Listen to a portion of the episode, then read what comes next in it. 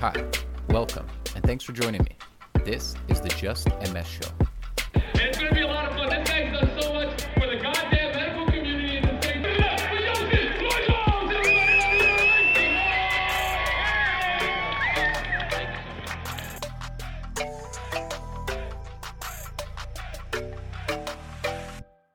Welcome, ladies and gentlemen, to the Just MS Show, your weekly dose of news and insights on multiple sclerosis.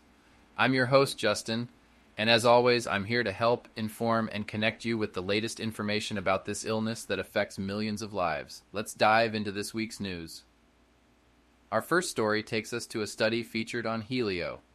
Researchers have found an intriguing link between fatigue and cognitive impairment in individuals with multiple sclerosis, MS.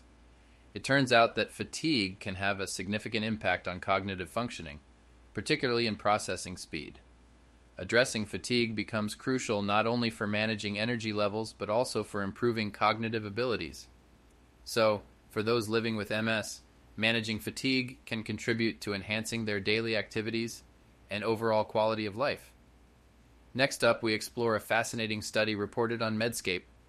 Researchers have discovered a potential breakthrough in the treatment of MS using antihistamines.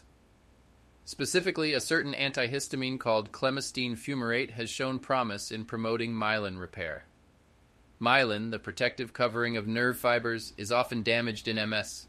The study's findings suggest that clemastine fumarate could stimulate myelin production, potentially aiding in the repair of these damaged nerve fibers. This discovery opens up exciting possibilities for new therapeutic approaches in MS treatment. In another noteworthy study featured on Neuroscience News, we delve into the hormone estriol and its potential impact on MS clinical trials involving women diagnosed with relapsing remitting MS have shown promising results. Those treated with estriol demonstrated increased myelin production and improved clinical outcomes compared to those who received a placebo. Estriol, a naturally occurring hormone produced during pregnancy, has exhibited positive effects on myelin repair and disease activity. While more research is needed to fully understand the mechanisms and long term effects, this discovery provides hope for new avenues in MS treatment. Moving on to an important topic highlighted on Rheumatology Advisor, we discuss the lack of diversity in studies on mental health and quality of life in MS research.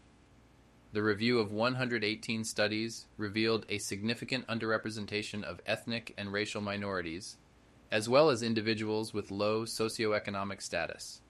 This lack of diversity hinders our understanding of the impact of MS on different populations and the effectiveness of interventions across diverse groups.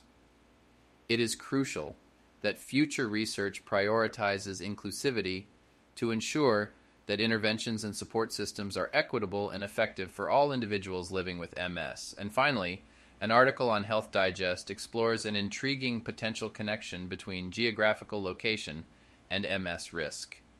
Various studies have shown variations in MS prevalence across different regions and climates. Factors such as latitude, sunlight exposure, and vitamin D levels have been implicated in this relationship. Understanding the role of these factors can help us develop better prevention strategies and targeted interventions. So, it's essential for those living with MS to be aware of the potential impact of their environment and ensure they receive proper support and care.